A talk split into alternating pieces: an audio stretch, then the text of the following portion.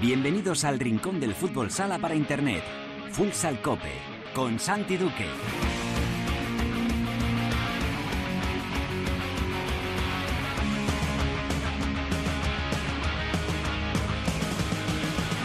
Hola, ¿qué tal? Bienvenidos a Futsal Cope, la casa del fútbol sala en cope.es.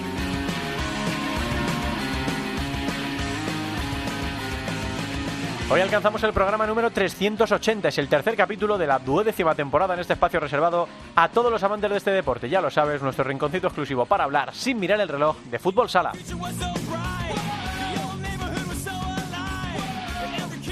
Segunda jornada de la Liga Nacional de Fútbol Sala y solo dos equipos han sumado sus dos encuentros con victoria. Jaén Paraíso Interior y Viña el Valle Valdepeñas, que se impuso a domicilio a Rivera Navarra y es líder de la liga, compartido con el Barça, pero el Barça con un partido más. Hablamos ya con su entrenador, David Ramos. En la tertulia analizaremos lo ocurrido en la jornada y también en los dos partidos adelantados disputados ayer por la próxima competición, por la próxima Champions League que van a jugar tanto el Barça como el Levante. Lo haremos con la ayuda de Miguel Zarza, nuestro compañero y amigo de ABC, y de nuestro compañero y amigo de Onda Regional de Murcia, Gregorio León. En Futsaleros por el Mundo, la directora Sendín nos lleva hoy hasta Rumanía para hablar con el jugador de Deva, Toni Nojosa. Con Álvada hablaremos de la selección femenina que hoy arranca eh, su disputa en el pre-europeo y por supuesto repasaremos también la jornada en la segunda división. Será todo como siempre con la mejor música, la que selecciona para Futsal Cope nuestro DJ particular, el productor del programa El Gran, Javi Jurado. Venga, todo listo para empezar con Natalia Escobar en el control de sonido. Esto es Futsal Cope.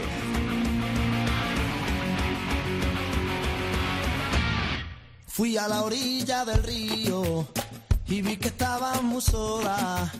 Vi que te habías dormido, vi que crecían amapolas en lo alto de tu pecho. Tu pecho hecho en la gloria. Yo me fui para ti derecho y así entraste en mi memoria.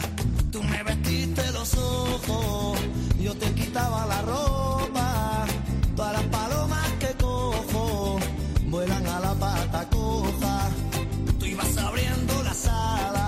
Madre mía, los pelos de punta. Esta semana Estopa ponía uno de esos tweets con los que todos envejecemos de golpe. Y es que los hermanos Muñoz nos recordaban que hace ya 22 años de que su primer disco se ponía a la venta. Esta semana ha habido quórum rápido además en Futsal Cope para escuchar canciones de este disco. La primera de todas, cuando le dabas al play al Disman o al cassette, yo tenía este cassette cuando me compré mi, primer coche, era este, el que sonaba, Tu Calorro.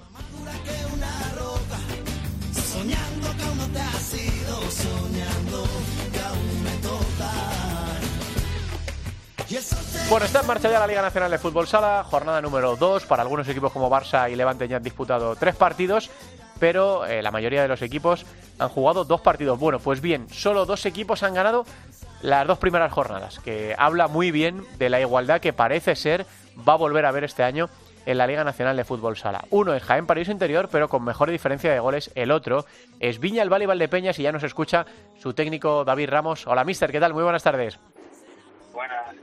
Bueno, enhorabuena por el inicio, David, que eh, pues siempre es mejor arrancar con, con victorias y más viendo otra vez, mister, la igualdad que va a haber esta temporada. Solo dos equipos, vosotros y Jaén, habéis conseguido ganar los dos primeros partidos. Bueno, está claro que es, entre comillas, circunstancial, pero bueno, estos seis puntos a nosotros ya no nos quita nadie, así que a pelear por seguir en esta dinámica y, y ahí arriba. Este año, eh, David, eh, Valdepeñas, ¿para qué? Eh, ¿Qué tienes en la cabeza de, de- objetivos que uno se marca cuando arranca la temporada? No sé si en la comparativa con la temporada anterior, en tu propia ambición, en el nivel de la plantilla. Eh, bueno, a mí me gusta mucho la plantilla que habéis formado para esta 21-22, eh, con, jugadores muy interesantes para reforzar el, equipo. Eh, ¿Dónde crees que puede estar el nivel de este Valdepeñas, David? Nosotros tenemos que seguir yendo día a día, no es por tirar balones fuera. Está claro que nuestro, nuestra idea, nuestro reto es volver a estar otra vez con los grandes y a partir de ahí poder pelear por cosas importantes, pero tú has empezado hablando ya de la igualdad que hay, de la dificultad que hay, en el sentido de que de la humildad, desde el rigor y, y entender que no hay otra forma de poder creo hacer las cosas bien y, y si conseguimos hacer eso pues seguro que que vamos a tener posibilidades de volver a poder pelear, como decía antes, con, con los grandes, de poder optar a cosas importantes, de poder seguir eh, hablando bien de nuestro club, de nuestro proyecto, de nuestra idea y, nuestra afición, por supuesto, pues seguir disfrutando con ilusión y con la misma pasión con la que está haciendo hasta ahora. Claro, es que eh, el listón lo habéis puesto muy alto, David, porque venís de ser subcampeones en la 19-20, eh, el año pasado eh, llegasteis a cuartos en la Copa del Rey, eh, clasificasteis para Copa de España, semifinales otra vez en la Liga, después de a lo mejor una temporada regular un poco más, más difícil o más dura. En la comparativa contra vosotros mismos, en ese afán por ser cada año mejor, lo habéis puesto muy difícil. Tú lo has dicho. El año pasado también es verdad que tuvimos un año, nosotros fuimos, creo que junto con Jaén, quizás de los equipos más perjudicados por el Sí. COVID, tuvimos cuatro confinamientos, que no es excusa, pero era una cosa que estaba ahí y bueno, y también tuvimos en los momentos claves, tuvimos lesiones que también nos mermaron un poco, pero bueno, como todo en la vida hay que adaptarse y hay que sobreponerse a cualquier dificultad y bueno, en ello siempre estamos y también es nos da para aprender, para mejorar aspectos de cada futuro y, bueno, ahora estamos también metidos de lleno en, otro año súper exigente, tú lo has dicho, al final ganar exige ganar y, y nosotros por otro lado también lo proponemos como reto, como objetivo, queremos, insisto, está claro que tenemos muy claro por lo que queremos pelear y, y a partir de ahí que nadie dude que vamos a intentar dar toda la guerra posible para, para poder volver a ser un equipo rebelde, un equipo que vuelva a hacer ruido para bien y que, que eh, insisto, hacer cosas grandes, de verdad. Y eso, mister, que es temporada rara otra vez, Dios quiera y tocamos madera y ojalá no, no, no sea por el bicho, que yo creo que el bicho está más o menos eh, controlado dentro de lo que se puede controlar estas cosas, pero es temporada rara porque hemos empezado tarde por el Mundial y vamos a parar por la Eurocopa. Eh, no sé cómo crees que puede afectar esto, cómo, cómo- cuando te sientas con, con Jesús y con Pedro y con el médico y con Javier y con todo tu equipo, ¿cómo dices? ¿Cómo vamos a definir esta temporada tan rara, ¿no? que arranca tarde, que, que va a tener un parón guardísimo en el medio? Eh, no, no sé cómo se afronta esto, mister. Bueno, ya hemos tenido una pretemporada en sentido atípica porque al final nosotros, pues en, ese, en este caso y también por fruto de también de cómo están haciendo las cosas en el club, pues pues hemos tenido el problema, entre comillas, de que hemos tenido internacionales eh, y a partir de ahí, sumado también a que las incorporaciones tardías, una por burocracia, por el tema de Gerati y otra por, por batería, porque se, se cerró el fichaje mucho ya con la pretemporada avanzada, pues hemos estado prácticamente la mitad de la pretemporada con la mitad de los efectivos y cinco chavales de filial entrando con nosotros. Eh, pero bueno, eh, es un poco, es lo que decía antes, al final nos tenemos que adaptar, y igual que cuando haya el parón en enero por el europeo, pues esperemos que sea para bien de la selección y, y por otro lado nosotros pues en nuestro día a día a pensar, como decía antes, desde el día a día, desde la prudencia, no mirando mucho más allá, y está claro que es algo que está ahí, pero bueno, no deja de ser algo que, que más allá del, de saberlo llevar a nivel moral, eh, sea un contratiempo más. Al final, eh, la vista ahora mismo está todo muy centrado. En general, creo que en la mayoría de los casos todos miramos mucho al corto plazo. Más equipos como el nuestro, eh, creo que sería un error que mirásemos mucho más para allá. Y, y bueno, las cosas ya irán viniendo y a partir de ahí, sobre eso, pues iremos actuando.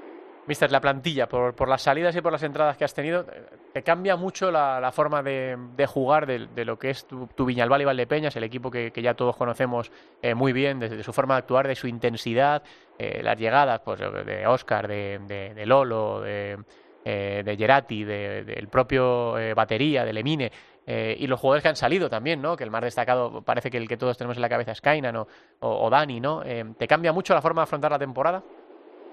Vamos a ver, eh, en cuanto a la portería, pues bueno, en ese sentido pues seguimos igual. Creo que, Oscar viene a sustituir a Coro, que decidió irse. eh, un chaval con muchas ganas, eh, con muy predispuesto, mucha...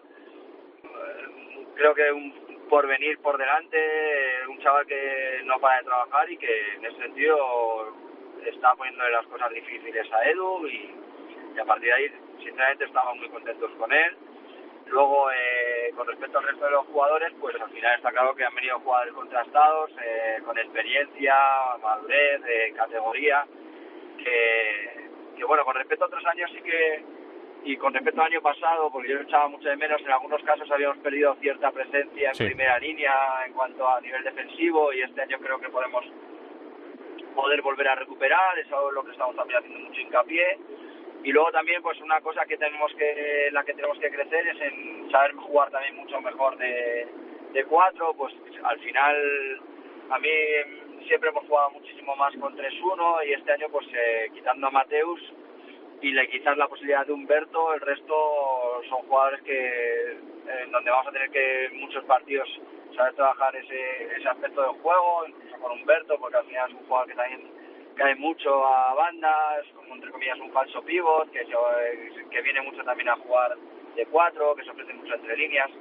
son cosas que vamos a tener que cambiar, pero bueno, las estamos también trabajando, estamos haciendo hincapié, en algunas fases de los partidos hemos visto que hemos hecho cosas muy bien, muy interesantes. Otro día contra Rivera en la primera parte, en ese sentido, estuvimos, creo que hicimos cosas, como decía, muy interesantes. Eh, incluso el marcador para mí se, me, se nos quedó corto, luego en la segunda parte sufrimos mucho, pero bueno, son cosas que también van a ese proceso, en ese peaje y, y en las que creo que estamos trabajando mucho para poder seguir creciendo y seguir incluso siendo más versátil como club, como proyecto, como idea y, y a partir de ahí más competitivo. Hmm, eh, la verdad es que bueno, es un cambio importante, ¿no? Son seis jugadores que han salido, unos porque se han marchado, otros por, con el caso de La Roca, ¿no? De José que, que se ha retirado, eh, bueno, jugadores que eran muy importantes en tu estructura y que esas cosas tardan un poco en, volver a funcionar. Y mira, de momento, como tú dices, esos seis puntos, David, ya no los quita nadie. Déjame preguntarte por los mundialistas.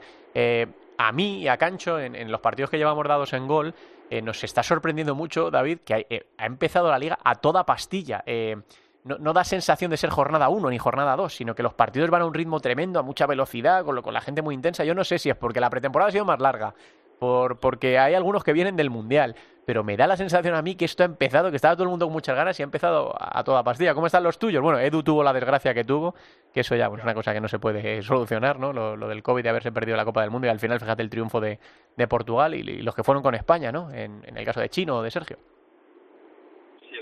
fue muy duro, pero bueno, el chaval bueno, lo ha llevado lo mejor posible, al final ha tenido también el premio de poder estar allí con su grupo y, y disfrutando del campeonato y, y por lo demás pues te iba a decir las dos cosas que has dicho tú, que al final pues la pretemporada ha sido también un poco más larga de lo normal y luego por otro lado eh, pues que al final pues eh, la gente también viene rodada y hace que entre comillas pues haya un poquito más de forma física. Así que en algunos casos como el nuestro es un poco lo que decía antes, que al final, pues al faltar gente, en algunos casos, pues hay detallitos que todavía tenemos que seguir puliendo. Y luego también te lo quería rematar con el hecho de lo que decía al principio. Al final todos estamos viendo cómo está la competición, eh, de exigente, cómo está, todos estamos viendo que, que cada partido ganarlo es una locura, que no hay, entre comillas, rival fácil y ahora sí que no es tópico, es una realidad y a partir de ahí todo aquel que se guarde algo a lo mejor ya no lo recupera. Entonces, eh, entre comillas, todos tenemos que ir a muerte desde el principio.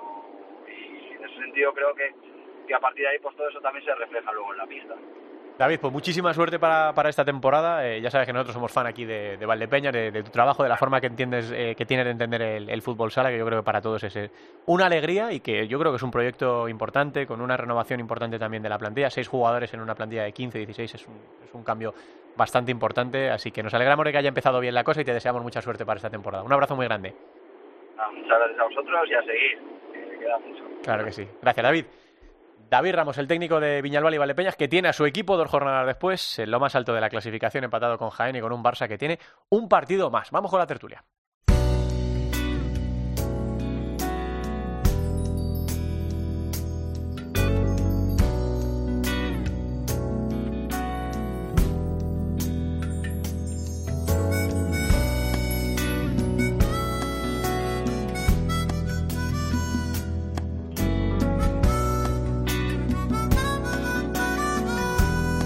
La tertulia de Futsal Cope. Con la cabeza metida en el váter. Debes llevar unas horas dormido sin aire. La última raya de coca ensuciaba un espejo volcado. Y en el suelo gotas de sangre. Porque un grumo te ha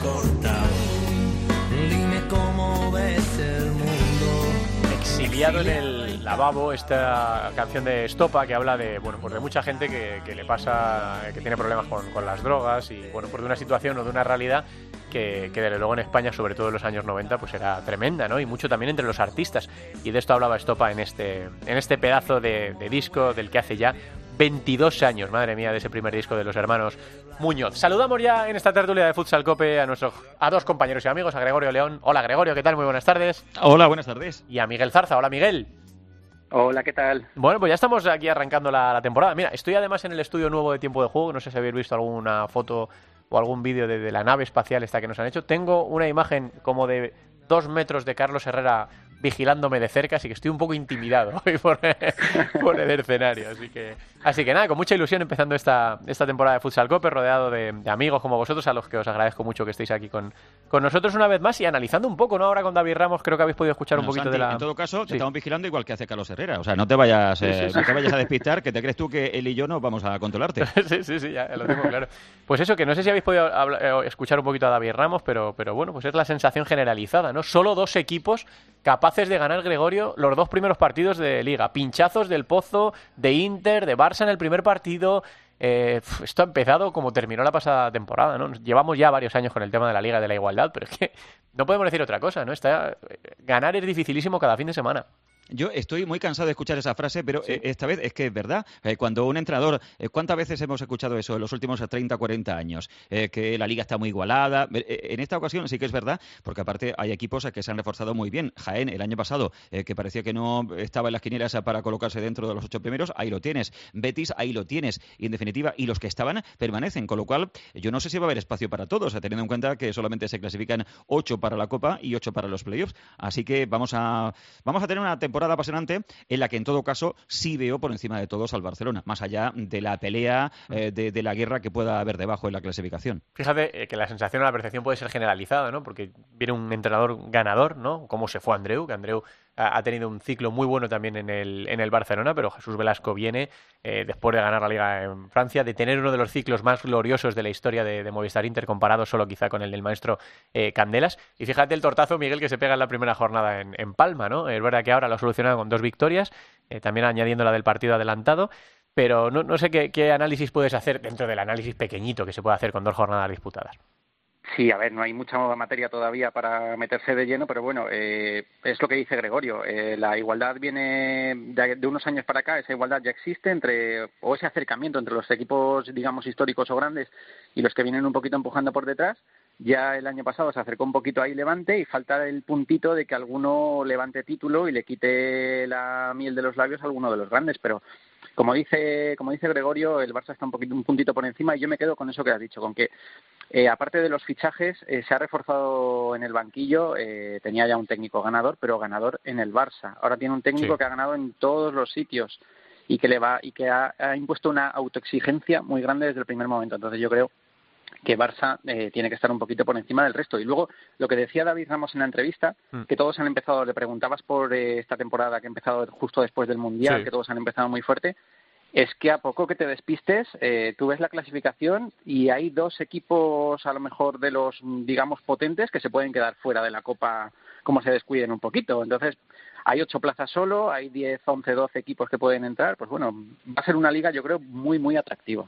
Y el Pozo, eh, Gregorio, que pues ha empezado con dificultades. Es, eh, muchas miradas puestas en el tercer proyecto de, Diego Giustozzi, eh, que, está exigido ¿no? por la ausencia de títulos, que los los acaricia, está cerca, pero no termina de, rematar. Y encima, cuando empiezas con dudas la temporada, pues claro, me imagino que la presión es aún mayor. No, no sé cómo se está viviendo la cosa en, Murcia. La temporada ha traído una victoria y una derrota. Evidentemente, la derrota es que el equipo no ha sido capaz todavía de conseguir un triunfo en Liga. Estuvo a punto de conseguirlo en Sevilla, en Amate frente al Betis. El otro día se le escapa en casa, en el Palacio de los Deportes. Aquello fue más grave. Y eh, a lo que yo quiero llegar, eh, digo que ha habido una derrota, eh, por lo que dice la clasificación, y una victoria porque la gente ha vuelto al pabellón.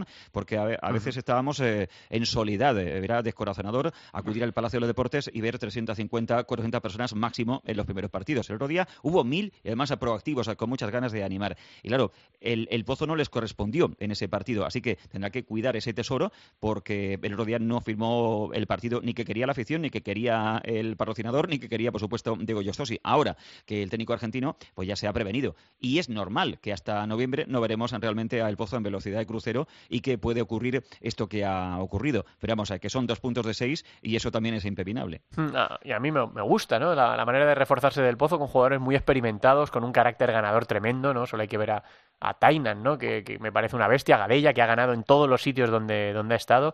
La incógnita de Mati Rosa, también una de las noticias buenas, ¿no? Gregorio, ver a Mati otra vez en la pista, ¿no?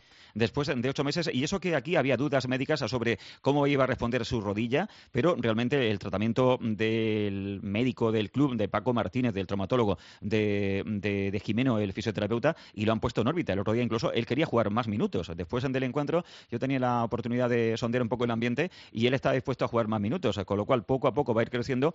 sí tiene mucha fe en él. No sé si la rodilla va a responderle cuando lleguen partidos eh, y, minutos de alta exigencia, pero evidentemente que es una, eh, es una muy buena adquisición la que ha hecho el equipo de Murcia, más allá de Gadella, que ya está produciendo goles, y más allá de Tainan, que el hombre estaba un poco perdido el otro día, por muy competitivo que seas, si tú llegas a una casa nueva, pues no sabes dónde está a veces el, baño y dónde está la cocina, pues eso le pasaba un poco a, a Tainan el otro día, pero prepárate, cuando, cuando ya sepa, cuando con los ojos cerrados llegue a la cocina, al baño, a, todos los sitios, eh, que, se preparen los rivales. Eh, ¿Cómo ves, Miguel? Ya, hemos hablado un poco del Barça. ¿Cómo ves al Pozo? Y también a Inter, ¿no? Que, empezó con una victoria tímida en la primera jornada y que el otro día no pudo mm. pasar del empate en su visita a uno de los recién ascendidos.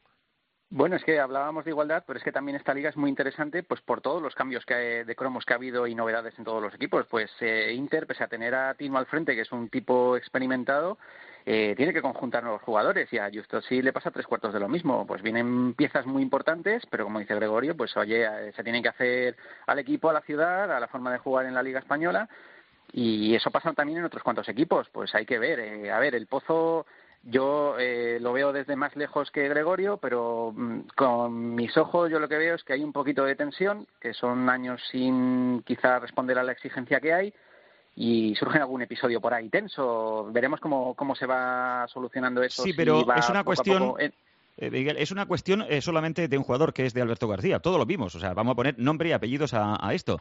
Eh, por, fortuna, por, fortuna, por fortuna, el, el, entrenador tenía un problema el año pasado con Miguelín y lo tenía también con Alex. Alex eh, empezó a ser un problema. Miguelín empezó a ser un problema. Eh, eh, el, problema ya ha desaparecido y tiene un bloque muy fuerte de jugadores brasileños que van a muerte con él, más allá de Mati Rosa y más allá de Juanjo, que siempre ha estado en el barco. Vamos a ver si en ese barco también y responden como deben responder otros jugadores. Y señaló a Alberto García. Porque el año pasado había un problema, Miguel, claramente en el vestuario. Y claro, es que Miguelín era un conflicto dentro de ese vestuario. Mm ya te digo que, yo como tú no, no lo puedo conocer, pero que desde fuera que se estas cosas que pasan, que puede ser una mera anécdota, que todo el mundo pasa una mala semana o tiene un roce en la semana, eh, con un equipo con dos victorias, pues a lo mejor no había pasado. no, con un equipo con títulos. si el año pasado el Pozo gana la Copa del Rey, no estaremos en esta película. claro. claro. el problema que tiene Jostosi es ese, porque es verdad que el crédito se le va agotando y él lo sabe. Si seguramente el primero que va a echar, eh, que va a dar un paso a, un lado va a ser él cuando acabe la temporada y no llegue ningún título. Él es plenamente consciente de eso, porque además el club ahora le ha dado las herramientas a que quería eh, utilizar para acceder a títulos, herramientas que no tenía el año pasado. Además, cuando solventa el problema de Miguelín de la única forma posible eh, cuando le traen a Tainan, a Gadella, más Mati Rosa, más lo que tenía. Entonces, es el, primero que es consciente de lo que, de lo que puede pasar si no hay títulos, es él. Que nadie piense que esto sí se va a quedar aquí 15 años. Hmm. Sí, sí, sí. Por eso digo que, que, más focos todavía puestos en él y que más exigido todavía eh, Diego Justosi. Y luego esas dificultades ¿no? de Inter, pues como todos los demás, para, para empezar a rodar y eh, un equipo que bueno que también ha tenido a sus mundialistas, bueno, que, que por un lado vienen muy rodados y por otro vienen un poco más cansados, ¿no? De la, y es una, temporada rara que en breve para otra vez, o sea que mm, hay muchas cosas que pueden influir en la temporada, sí. Eh, Gregorio, creo que tienes otros menesteres que atender, ¿eh? Así que sí, vamos, con, vamos aquí a hacer una entrevista literaria. Ya sabes que tenemos eh, tenemos manías y vicios muy muy muy muy sorprendentes. Muy placenteros eh, también, muy Santi, ¿sabes? Ha, sido cortito, pero prometemos volver a llamarte dentro de nada. Si es que si os lo doy todo en la primera, no, no, no, hay que dejar siempre con, un poco de, intriga. Hay que dejar siempre con ganas de más. Venga, Gregorio, que vaya muy bien, un abrazo. Hasta la próxima, cuidaos. Se incorpora a esta tertulia con nosotros y con Miguel el eh, presentador estrella de la Liga Sports TV, eh, el hombre centenario, don Javier Jurado, vicepresidente de esta casa. Hola, Javi, ¿qué tal? ¿Qué tal? Muy buenas, Santi. ¿Qué, te parece el estudio este nave espacial? Una maravilla, ¿eh? Sí. Una maravilla. Ten cuidado que está Herrera nos vigila. Sí, sí, sí.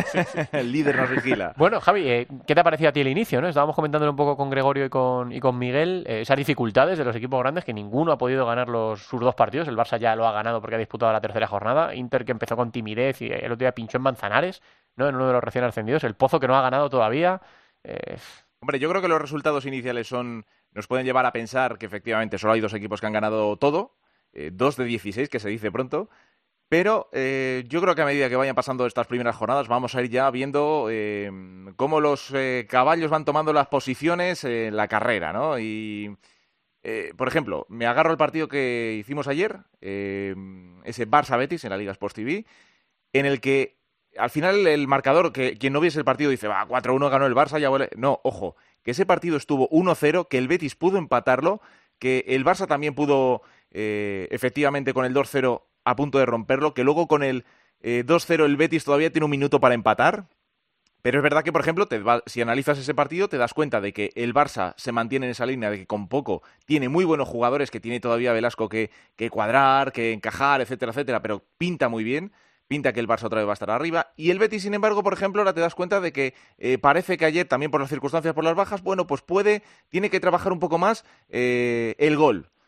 Si cuando recupere esos efectivos sigue teniendo problemas de gol, pues el Betis, por muy bien que juegue, igual decimos, ojo que igual el Betis tiene buen equipo, pero se va a quedar otra vez en mitad de la tabla. Es decir, que vamos a ir viendo cómo esos sistemas, esos, esos nuevos engranajes que estamos viendo en todos los equipos, van a ir tomando forma y van a ir tomando posición, yo creo que las, las próximas jornadas, a pesar de las sorpresas iniciales. Siempre hablamos de la dificultad de hacer análisis con dos jornadas disputadas, ¿no? Estamos diciendo sensaciones, más que analizando, estamos diciendo sensaciones de lo que nos están dejando estas, estas primeras jornadas. Y luego, Miguel, también quería preguntarte por un equipo que este año tiene eh, muchos focos puestos, que es Levante.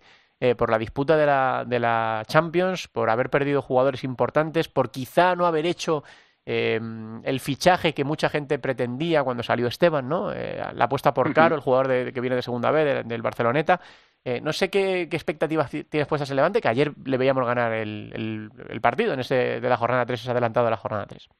No sé, quizá pueda, pueda bajar sí un puntito respecto a lo del año pasado por, por el hecho de la, de la pérdida de Esteban, por el tener que disputar Champions pero yo creo que va a estar ahí en el grupito. Luego los partidos se deciden por pequeñas diferencias y no sé, yo creo que va a seguir ahí. Además tiene técnico, eh, o sea, es un equipo muy de autor. No sé, yo creo que tampoco le va a pasar mucha factura y que va a estar ahí arriba. quizá a lo mejor, quizá a lo mejor eh, Valdepeña se le puede subir ahora un poquito a su peldaño que el año pasado estuvo un poquito por debajo. Jaén parece que se, por estas primeras sensaciones con el fichaje de Aicardo y con algunas cositas que va a estar ahí también. Entonces, bueno, hay que ver. Cualquier fallo te hace caer un par de escalones, pero yo creo que va a estar ahí peleando. Sí, va a estar, va a estar todo mucho más apretado. Yo decías ahora la Champions, yo creo que tampoco, sobre todo por lo menos esta main round, tampoco va a ser gran problema para el Barça y para el Levante. No debería, no debería, no debería. No debería, efectivamente. Pero es verdad que yo, por ejemplo...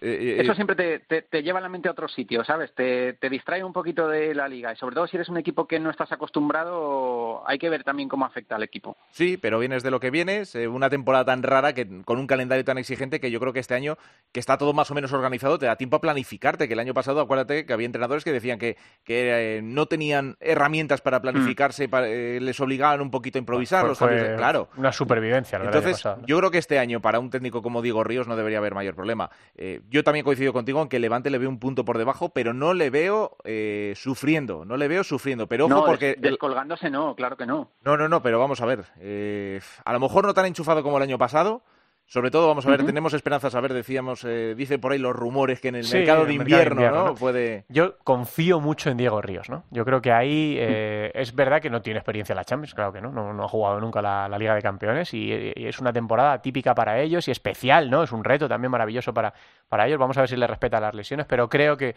una persona que trabaja como trabaja desde hace tantas temporadas, Diego Ríos, eh, debería hacer albergar a, sus- a los seguidores de Levante que las cosas se van a hacer bien. Luego ya depende de un montón de, de factores, ¿no? Pero, pero la verdad es que es un año muy emocionante para el Levante y a ver, ¿no? Cómo soporta esa presión que dice Miguel, que, que lo hemos visto en, en fútbol 11, Tiene- ¿no? Con tiene que equipos que, se clasifican para la Champions y les pasa verdadera factura. Y el Levante tiene jugadores Sí. que pueden estar perfectamente enchufados. Maxi Sí. Recia viene de ser subcampeón del mundo, por Sí, ponerte bueno, un ejemplo. Maxi. Recia O sea es el- del- del que nadie tiene y dudas, eso no, ¿no? se pone en duda, eso no se pone claro. en duda, claro. Tiene jugadores muy experimentados para este tipo de batallas. O sea que yo creo que Galones tiene lo que tiene que tener es a los eh, jugadores muy enchufados y, y con mantener un poquito ese bloque eh, currante del año pasado y sobre todo hacerse muy fuerte en paterna, yo creo que tiene la mitad del trabajo hecho. Más cosas que os llamaran la atención de esta, de esta segunda jornada, por ejemplo, cayó Palma, eh, venía de golear al, al Barça y contra el equipo de Josan, contra Córdoba, eh, cayó por, por 4-2, o el, el partido de, la, de los goles de, de Drahovski, ¿no? Ese 3 a 11 que pudimos ver en, en gol eh, y que supuso seis goles de Drajo, lo estuvimos hablando mucho durante el partido. Paulo Roberto, nueve goles hace 17 años. Carlos Mm. Corvo, eh, con Uruguay-Tenerife, Jumilla Uruguay-Tenerife, metió siete. Y luego ya estaba Nano Modrego en un set perfecto que hizo en Torrejón, 2 a 6. eh, y luego está Drahovski. Eh, vamos, que pasa directamente al Olimpo de los goleadores de la historia, Miguel. Yo, yo te iba a decir precisamente el partido de Industrias y de su goleador, sí, de Drahovski, porque, eh, a ver, eh, este fútbol sala actual pues tiene sus cosas, pero nos hace acordarnos, pues eso, de gestas de, de otro tiempo, de jugadores que marcaban mm, miles de goles por temporada. Entonces, bueno, pues si mm, el equipo, a ver, es un 3-11, es un partido, pero si mm, mantiene un juego atractivo, golea de vez en cuando, no sé, a mí es un equipo que me apetece mucho ver este año, Industrias, además Sí. con Javier Rodríguez, Sí. no sé, es una de las cosas que más me ha llamado la atención de momento y que más pendiente estoy de ellos. Yo le veo con opciones para el derby ¿eh? este sábado, porque Sí, que, que más casa, bonito, ¿no? Le, le veo con opciones sobre todo por eso, porque el Barça todavía le queda un poquito de rodaje eh, y de momento le veo muy buenas maneras al, al equipo de Javi Rodríguez en estas primeras jornadas. Es que nos está pasando con un montón de equipos, que no nos engañen los resultados, Sí, sí. porque eh, he hablado antes del Betis, el Betis solo tiene un punto de nueve, pero las sensaciones sobre la pista son muchísimo mejores de lo que reflejan ahora mismo la Y clasificación. Óscar García siempre dice lo del factor corrector del calendario, ¿no? Depende mucho contra quién te Claro, enfrentes en la hombre, primera claro. jornada. Betis ha jugado contra el Pozo y co- contra el Pozo y contra el Barça. Claro, claro, también, también hay que tenerlo en cuenta, sí, jornadas, sí, ¿no? efectivamente. Y eso desde luego, desde luego marca. Y luego lo de Palma, ¿no? Que, hombre, claro que puedes perder en Córdoba. Córdoba es un equipo que cada vez está mejor trabajado. Josan llegó en las circunstancias que llegó, pero a mí me encanta la apuesta que tienen allí en, en la ciudad de la, de la mezquita y puedes perder. Pero claro, vienes de meterle seis al Barça, Miguel, ¿no? Y la burbujita de los de Vadillo como que se pincha un poco, ¿no? Así al nada más inflarse, ¿no? Claro, también a veces pasa esto, es, son las cosas, los juegos estos de la mente que decimos de cuando Levante va a jugar Champions y tal. Eh, ganas al Barça y me- la cabeza te dice, bueno, pues a lo mejor me relajo un poquito. Y pasan luego estas cosas. Estamos en una liga igualada, más igualada, y cualquiera le puede dar un susto a cualquiera. Entonces, bueno, pues eh, la cuestión es esa, mantener un poco la regularidad. Y bueno, claro, Palma, por supuesto, que va a estar ahí, ahí arriba. Pues bueno, ha sido un accidente. Eh, y lo que tú dices, el factor corrector del calendario, pues poco a poco, pues irá estas cosas haciéndolas más difíciles. Hay a la vista un Palma Levante que por mucho que sea la jornada 3, yo no sé, eh, el, ojo el que pierda, Sí. ojo el que pierda. Si es el Levante se va a ir con mal rollo a- A y con mal Champions. cuerpo a la Champions. ¿Mm? Si es Palma, Sí. ni te cuento lo que va a pesar por mucho que le hayas ganado al Barça en la primera jornada. Eh, no sé, Sí, no sí. sé. Es el típico partido Sí. que mejor no perderlo. Es verdad que encima este año lo que le estaba diciendo a David, ¿no? De la dificultad de ya no haber empezado tarde, que bueno, pues eh, organiza mejor la pretemporada, sino de ese tremendo parón que va a haber. Nos cuesta reenganchar después de la Mm. Copa de España, ¿cómo no nos va a costar reenganchar después del europeo, no? O sea, que los clubes tendrán, se habrán hecho sus, sus etapas, ¿no? De hasta aquí, hasta aquí, hasta aquí, vamos a hacer la preparación física, la motivación, eh, todo, porque habrá jugadores que cuando se vaya acercando el europeo, la cabeza se les vaya yendo un poco, ¿no? De, Claro. de- no, de, no de no meter la pierna, pero sí, de, joder, es difícil gestionar eso, ¿no? Lo único bueno, eh, que los jugadores con opciones van a estar súper motivados de aquí a que Fede dé la lista. Y luego a partir de ahí, pues bueno, que todos vengan sanos y salvos. Y luego estará, a- motivaciones va a haber. O sea, quedar entre los ocho primeros y luego estará la Sí, claro, motivación claro, sí, está de claro. la. Pero que tienes como co- compartimentar un poco la cabeza, ¿no? De venga, de aquí a diciembre esto, Pues luego eso. el parón de tal, ¿no? Bueno, de hecho la liga no para en Navidad, ni una jornada. De hecho se juegan partidos entre semana en Navidad. Sea, que vamos a tener como el Boxing Day en, en Inglaterra, Sí. ¿no? Vamos a tener... El Futsal Day, está bien, Sí, sí, no está es mal tampoco, ¿eh? no está mal, claro no está mal. Además, como en los pabellones no nieva, ¿verdad? Pues oye, por lo menos hace fresco en Claro. alguno. O- En algunos hace mucho frío, pero, pero bien, bien. Pero, pero bien, claro que sí. Eh, no sé si queréis decir algo más de esta jornada o miramos ya esta que está por venir este fin de semana, eh, la jornada número 3. Bueno, la jornada número 3, ya te he dicho, hay dos partidos, el derby y ese Palma Levante, que para mí son partidazos. Eh, me apetecen todos, ¿eh? porque al final en todos los equipos vas encontrando cosas y sobre todo al principio, cuando ves a dos equipos dices, joder, este tiene esto que me parece la leche, esto, y al final, a ver también Zaragoza, ¿eh? que la goleada, por Sí. mucho que, que Mm. los seis goles de Drajowski y tal, pero las sensaciones de, de Zaragoza fueron tan negativas, Mm. tan malas. Un proyecto ilusionante, ¿no? Con Claudino, con jugadores como Dani Santos, ¿no? Hablaste tú en gol con, con Dani Santos y, y tuvo una respuesta demoledora. Sí, sí, me dejó Santos. bastante, bastante frío, sí, no sé. Bueno, miramos los partidos. eh, Esto arranca el viernes a las ocho y media con el eh, Sota Jaén. Eh, ocho y media también Palma Futsal Levante. Para el sábado, Jimbi Cartagena Rivera Navarra, Real Betis Fútbol Emotion, Industria Santa Coloma Barça, Manzanares Quesos El Hidalgo, El Pozo Murcia, Burela Córdoba Patrimonio y Movistar Inter Viñalbal y Valdepeñas. Pff, A ver, Miguel, te, te dejo elegir dos, porque uno, uno solo es muy difícil. ¿Qué dos te apetecen pues más? uno- a ver, eh, el Industrias Barça, porque como decía Javi, si en algún momento Industrias puede meterle mano al Barça, que es favorito esta temporada, es ahora a principio de, de año o de curso. Y luego también, pues por no decir el Palma Levante y, dejar- y dejárselo a Javi, pues el Inter Valdepeñas también es un partidazo. Sí, sí, sí. Totalmente. Luego también me gusta eh, Burela Córdoba, porque Córdoba tiene que también dar ese pasito al frente fuera de casa y Burela este año también ha empezado con buen pie. Ayer eh, tuvo fases del partido, Levante, sí, ¿no? sí, efectivamente. O sea, que, que- que nadie piense que eh, esa victoria de Levante fue sencilla. Eh, eso por ponerte dos ejemplos, porque madre mía, también. Luego el Sota Jaén, vamos a Es ver. Claro, si es que al final te pones a mirar la lista de partidos y todos tienen Apetecen todos. Todos tienen algo, tienen todos, algo. sí, sí, sí. sí. apetecen todos. todos. Es verdad que encima este año llevamos tres jornadas que, eh, en cuanto a seguimiento de los partidos, la segunda jornada creo que fue, creo que fue la primera vez en la historia que se retransmitieron por televisión eh, los ocho partidos de liga, ¿eh? Sí, sí, por eso que... Tremendo, ¿eh? Eh, Hubo seis entre la Liga Sport Autonómicas y Gol y creo que los otros dos los dio Footers. Yo en el tema de Footers me pierdo un poco más, eh, pero me imagino que los equipos que son de la Real Federación Española de Fútbol, como Sota este año, pues eso, Peñisco, La Burela, tal, los está dando Footers, los que no, no se pueden ver por la Liga Sports Autonómicas o Gol. Esta semana, Palma Levante, la Liga Sport IB3, Jimby Rivera, eh, la Liga Sport la 7, Real Betis Fútbol Emotion, la Liga Sport Betis TV. En Gol damos el derby, el Industrias Barça, Manzanares el Pozo, la Liga Sport y Castilla-La Mancha. Y me imagino que Burela e Inter los, los ofrecerán en footers. O sea que, Sí, gloria bendita poder ver todos los, más allá de, de- de movidas varias, ¿no? De poder ver Eso, todos los eso te iba a partidos, decir, que, que es, que es milagroso que estando como estamos. Sí, sí. eh, bueno, vaya la cosa también de, de gente que quiere ver el fútbol, el fútbol sala, y que, y que se lo busque y que en, en unos sitios o en otros lo encuentre y pueda verlo. Eso es eh, un auténtico milagro y una gozada. Sí, sí. Es verdad que intentando que nadie vulnere derechos de nadie. ¿eh? Nosotros no- Sí, no- sí, sí, bueno, ya sin entrar en esas cosas porque yo ya me, pier- Sí, me pierdo totalmente. Pero bueno, claro. que estando como está la cosa, que la gente no... eh, No se no desenganche, se sí, sí. Y, y- que, y que siga buscando fútbol sala eh, es, un, es un milagro Es y una es buena una noticia, gozada es enorme. una buena noticia. Y es que esta liga tiene Mm. muy buena pinta y eh, por el maldito bicho que siempre digo que no deja casi nada bueno, pero vamos a tener un Mundial y una Eurocopa con tres meses de diferencia. Ojalá la Sí. selección española pueda conseguir eh, el título, ¿no? Eh, después de una racha verdaderamente difícil.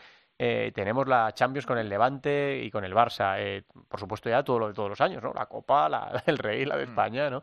Va a ser, va a ser raro eh, la Supercopa de España, la Sí. polémica que ha habido con, Sí, eh, por sí. cierto, para febrero. eh, Sí. Levante, lógicamente, ha protestado porque los criterios no estaban establecidos antes de que terminase la temporada pasada. Por lo tanto, Sí. se ha encontrado eh, el Levante eh, subcampeón de liga que con los criterios que ha establecido la federación esta No va a temporada competir, no va a competir. Sí. Que es algo, eh, Mm. bueno, injusto. Injusto, bueno, porque no lo han avisado. Al final, pues bueno, también que se lo digan a Palma. A Palma decir, bueno, pues estamos ahí porque quedamos segundos en la liga regular. claro. Es que los criterios Eh. deberían, deberían o bien quedar claros o, bien, o, eh, fijos, ser claro, siempre los sí. mismos. O, o siempre lo mismo, o avisarlo la temporada. Si cambian la temporada pasada, para que tú sepas que eh, no, no, tranquilo, que ya está segundo en la liga regular. Claro, pero además ya en el supuesto de que, como ocurre este año, no, no, es que no pueden ir los cuatro tal porque el subcampeón de una es el mismo que el campeón de otro. y. Bueno, pues que esos criterios queden claros, ¿no? A ver, la Supercopa de España la juegan estos tan cuatro equipos. sencillo como eso. Claro. Tan fácil Claro. como eso. Avisar y, con tiempo. Y no generas, como dice Miguel, en, en una, eh, en un fútbol sala español muy dividido, eh, con un Claro. ambiente muy, muy difícil, Correcto. no generas todavía más movida, ¿no? Porque parece que,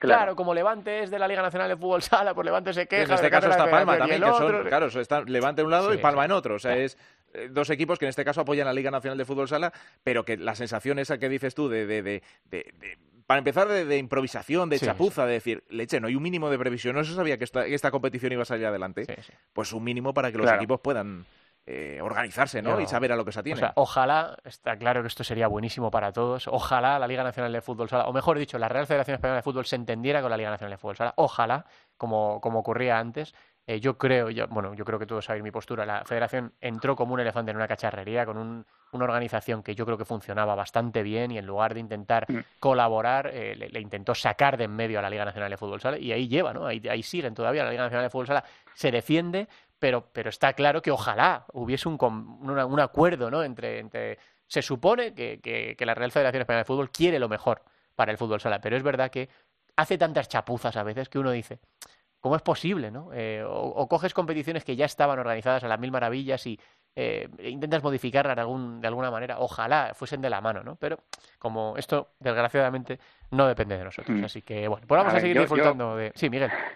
Yo confío que esto algún día eh, se darán cuenta y esto se reconducirá, pero la cuestión es que se está haciendo daño a este deporte. te lo digo porque yo convivo con gente que no lo sigue tanto y le llega y le llega lo malo y se está haciendo daño a este deporte y si tarda muchos años en reconducirte en reconducirse esta cosa puede puede ser luego muy complicado volver al nivel que se había llegado pero bueno bueno. De momento hay que, hay que sobrevivir así como podamos. Eso es. Eh, Miguel, que muchísimas gracias por estar con nosotros en esta tertulia del tercer capítulo de la temporada número 12 ya, eh, que ya van, van unas cuantas y aquí seguimos dando guerra con, con el fútbol sala. Que seguimos tu trabajo en ABC, ya lo sabes. Un abrazo muy grande. Venga, muchas gracias chicos, un abrazo enorme. Miguel Zarza, compañero y amigo del diario ABC. Vamos, eh, si te parece, juradito a viajar por el mundo. Llamamos a Sendín y a su invitado para esta semana. Vamos con ello.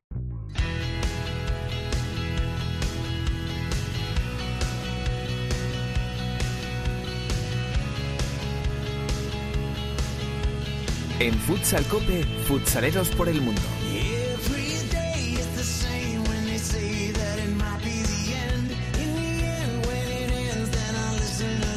Venga, vámonos de viaje por el mundo con la directora Sendin, que hoy nos lleva, creo que a Centro Europa. Hola, Teresa, ¿qué tal? Muy buenas tardes.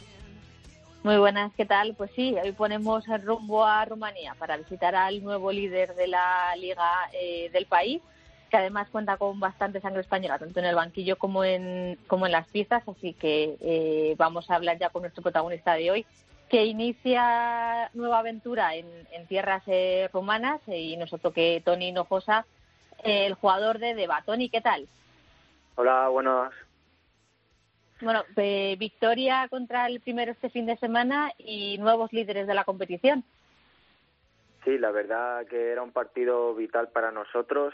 Aquí eh, la liga es a tres vueltas, no es a dos como normalmente es en todos los países y, y era importante por tema handicap, ya que si conseguíamos acabar la primera vuelta primeros, y iniciamos la segunda otra vez eh, con ese hándicap. Era bueno porque la tercera vuelta eh, si estamos en primera posición tenemos que viajar prácticamente dos partidos al azar y lo demás todo lo jugamos en casa. Así que es vital llevarnos los tres puntos y muy contentos. Para ti nueva aventura en una nueva liga y en un nuevo país. Sí yo mi primera experiencia como profesional ya ya estuve aquí en Rumanía eh, milité en, Timisoara, estuve cuatro meses, pero me llegó una oferta de España y decidí aceptarla y luego empezó el tema COVID oficialmente y, y separaron ligas. Pero fue mi primera experiencia aquí a Rumanía, ya conocía más o menos la cultura y el estilo de juego y la adaptación ha sido mucho más sencilla y mucho mejor con entrenadores españoles que con entrenadores rumanos, obviamente. Eso te iba a preguntar, ¿cuentas con eh, un entrenador como Víctor Acosta, que es un plus más dentro del equipo? ¿Cómo estáis eh, viviendo esta temporada? Sí, sí, como tú dices, es un plus más para todos, sobre todo el sistema de juego, la gestión de vestuarios, eh, entrenamientos, la experiencia muy buena y él se está adaptando muy bien. Al principio siempre cuesta, pero está ya adaptado al 100% y ahora seguimos trabajando todos juntos y además tiene eh, la ayuda de Kilian, eh, preparador físico eh, español también, que nos da bastante eh, em, como decirte, nos da bastante mm, seguridad, tanto físicamente como eh, adaptación de ejercicios, como eh, rehabilitación para lesiones, y es un plus para todos. Cosa que aquí, como sabéis, en el extranjero siempre hace falta esto, fisioterapia, médico, eh, preparador físico, y es un plus para nosotros y sobre todo para mí. Esta temporada, ¿qué objetivos os habéis eh, marcado a nivel de competiciones y a nivel de equipo? Pues todo, o sea, tanto Copa como Liga, sobre todo Liga, ganar. El objetivo es ganar la Liga y jugar Champions el año que viene, es el objetivo primordial del club. Y como segunda opción, no tan importante, pero igual de importante, es conseguir la Copa. Y eh, en cuanto al, a la liga en, en Rumanía, ¿has notado eh, alguna evolución, alguna diferencia de esa primera etapa que, que tuviste? ¿Cómo has eh, vivido ese retorno? El retorno ha sido más sencillo por, por el hecho de que ya tenía la experiencia de haber estado en Rumanía y conocía a la mayoría de los jugadores que están en mi equipo y hablan españoles, es otro otro rollo. En Hungría era empezar de cero en una liga que no conocía, eh, jugadores que a algunos les costaba hablar inglés y de español no sabían nada y fue un poco más difícil. Pero aquí es como si estuviese prácticamente en casa y, y es todo más sencillo en pista y tanto en entrenamientos y todo. ¿Cómo ha sido eh, la adaptación al, país y volver a, tener esa rutina de competiciones y de, del día a día después de todo lo pasado por el COVID y, demás? Muy bien, la verdad es que aquí cuando empezamos, aquí en Rumanía estaba todo bien. Eh, anteriormente aquí han sido de los que más casos han tenido y, y gracias a Dios cuando llegué todo estaba bien. El verano ha sido sin nada restringido, todo todo abierto, sin mascarilla y sin más, y ahora trágicamente se ha vuelto un poco a la situación de antes, no igual, pero sí que hay en algunas ciudades toque de queda, en los pabellones ya no puede entrar cualquiera si no tiene el pasaporte verde que hay aquí en, en Europa del Este para poder entrar conforme que estás vacunado y y nada más. O sea, volvemos a lo mismo de siempre, con establecimientos cerrados y demás. Pero esperemos que la situación cambie. El problema en este país es tema vacuna, que no todos confían en ella y, y hay pocos que se quieren vacunar. Pues fíjate, está, los países que están, eh, Tony, eh, volviendo a una situación, como, como tú decías, ¿no? a la situación que estuvimos en, lo peor de la pandemia, coincide casi todos con que son los países que menos porcentaje de vacunación tienen. A ver si la gente, los antivacunas, se conciencian de que la vacuna funciona, de que España, que es creo que junto a Dinamarca, el país más vacunado del mundo, con un 80% de pauta completa, está viviendo una situación en la que ya se están planteando incluso quitar mascarillas en el interior. Así que a ver si la gente se conciencia. Pero bueno, que lo que depende de ti, Tony, que es disfrutar del fútbol sala y hacerlo bien con tu equipo, eso sí que, lo puedes controlar. Lo demás, pues tendremos que adaptarnos a, lo que venga. Que ya sabes que os cuidamos desde la distancia y que estamos muy orgullosos del trabajo que hacéis todos los españoles que estáis eh, con el fútbol sala fuera de, de nuestras fronteras. Así que mucho ánimo y un abrazo muy grande para esta temporada, Tony. Muchísimas gracias a vosotros. Tonino Josa, jugador de Auto Bergamo Deva, protagonista en el Futsaleros por el Mundo de hoy, que tiene más noticias. Teresa. Pues sí, porque la próxima semana, el próximo martes en concreto, arranca eh, una nueva eh, ronda principal de la UEFA Champions League, donde aparte de Barça y Levante, vamos a tener bastante presencia española, como el, el Access eh, francés, Benfica, Dinamo Plus, Aladas, Amarvi y el Viesco Viala polaco Así que vamos a tener bastantes eh, protagonistas en esa, en esa nueva ronda y alguna visitilla eh, tendremos que hacer por claro que sí. Gracias, Teresa. Un beso, hasta luego. Venga, vamos con la selección española de fútbol sala femenino. Hay una puerta entreabierta entre tu boca y la mía. Hay una palabra muerta, una mirada vacía. Hay un silencio que mata escalera que sube. Poquito a poco, es de las rumbas rock más bailables de este primer disco de Estopa de hace ya 22 años. Me imagino que tú, Alba, alguna de estas habrás bailado, ¿no? Porque tú en 1999, Alba, ¿cuántas primaveras tenías? ¿Qué tal? Muy buenas. Buenas. Hombre, pues en el 99 tenía 12. 12. Mm. Te pilló un poco 12. joven, te pilló Eh, un poco joven. Bueno, pero escucha, Estopa es un clásico, Hombre, ¿eh? No este se disco fue la leche. sí, sí, claro que sí. Bueno, no nos descentremos, que juega la selección española hoy eh, porque empieza ya el pre-europeo eh, y con toda la intención, por supuesto, de que salgan las cosas bien con las chicas de Claudia Ponsalva.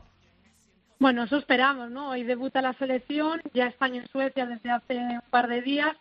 Hoy juegan contra Eslovaquia, mañana contra Italia y el sábado se enfrentarán a la anfitriona a Suecia. Es cierto que llevan ya una semana y media concentradas, que hemos visto que han jugado varios partidos amistosos con equipos madrileños antes de, viajar a Suecia, equipos de primer nivel para seguir puliendo la estrategia y llegar al máximo nivel.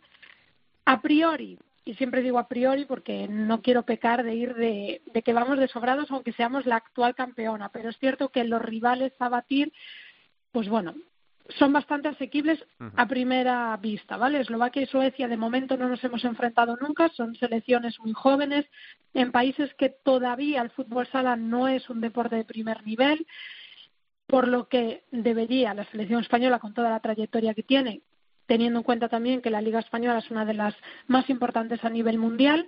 Y el, el eh, enfrentamiento contra Italia sí que nos hemos enfrentado en varias ocasiones, que también a priori es una selección inferior, aunque es cierto que lleva años intentando apostar por el fútbol sala femenino, por esa liga italiana y, y también por la selección, pero de momento el nivel de la liga italiana no ha alcanzado, de momento digo, la, eh, el nivel de la, de la liga española. Es cierto también que decía Claudia Pons en la previa que, que, bueno, la pandemia también le ha podido perjudicar más a una selección como España, porque es una selección que se concentraba muy a menudo, que jugaba muchos partidos de primer nivel eh, contra otras selecciones, como por ejemplo la portuguesa, que sí que se hacían varios eh, enfrentamientos al año, que desde hace un año y medio esas competiciones internacionales han parado.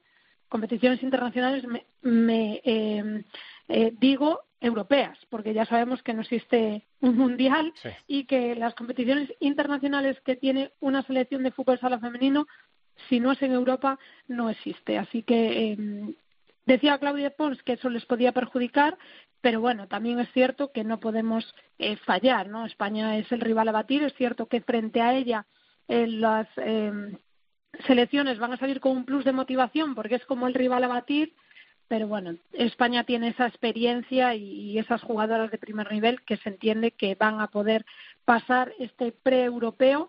De momento han ido convocadas 15 jugadoras, solo Claudia Pons puede inscribir solo a 12 para estos tres partidos. De momento no se conoce la lista definitiva. Está apenas un- unos eh, minutos de que empiece ese primer partido frente a Eslovaquia. Recordamos que no se pueden ver en principio ningún partido, bueno, ninguno del de hoy de Eslovaquia ni mañana contra Italia. Sí parece ser que va a haber streaming el sábado frente a Suecia. Esperemos que eh, recapaciten las organizaciones internacionales y podamos ver también el de mañana, porque el de hoy ya lo veo prácticamente imposible. Pero bueno, desde aquí le queremos enviar toda la suerte del mundo a Claudia Ponce, a las jugadoras, decirle que confiamos plenamente en ellas, que la calidad es increíble, da igual eh, de esas 15 cuáles sean las 12, porque para nosotros eh, cualquiera sería eh, estaría capacitada para disputar estos partidos de máximo nivel. Y nada, simplemente recordar que de estas fases que se están jugando ahora, de estos pre-europeos, se va a jugar la fase final a finales de marzo del 2022, que va a haber cuatro selecciones finalistas, así que vamos a ver cuáles serán las que acompañen a España. Sí, España consigue clasificarse, pero desde aquí ya decimos que eh, a priori, enfrentándose a Eslovaquia, Suecia e Italia, parece ser que España tiene un paso dado. Pues a por ellas. Eh, las chicas de Claudia Pons desde hoy jugando ese pre-europeo del que podemos esperar contar, esperamos poder contar, perdón, buenas noticias el próximo miércoles. Gracias, Alba. Gracias. Nos queda la segunda división, Natalia. La segunda división en Futsal Cope.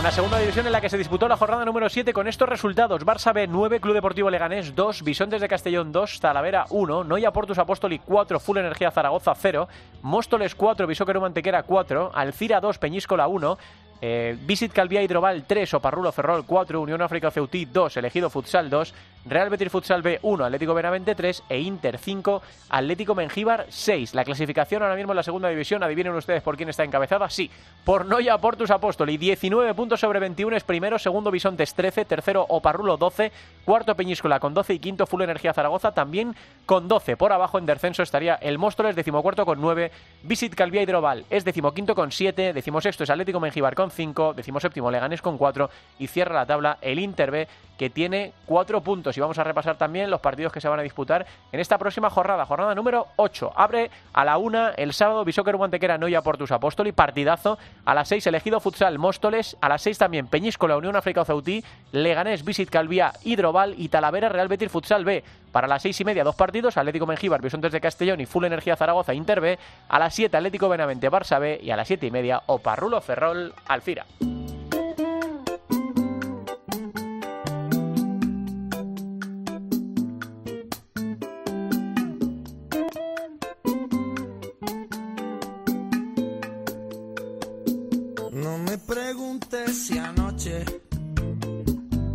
Mucha gente que se esté preguntando, ¿cómo?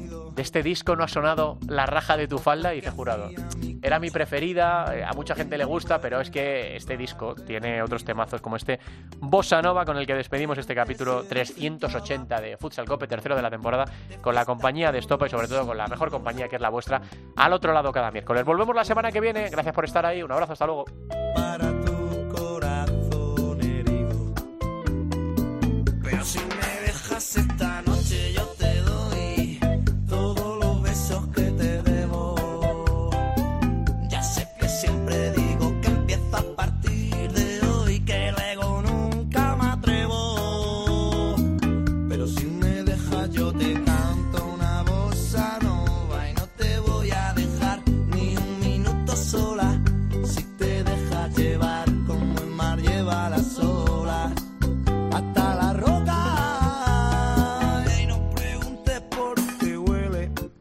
La División de Honor, la División de Plata, el fútbol sala femenino, los jugadores españoles fuera de nuestras fronteras, la selección, todo el fútbol sala en cope.es, Futsal Cope.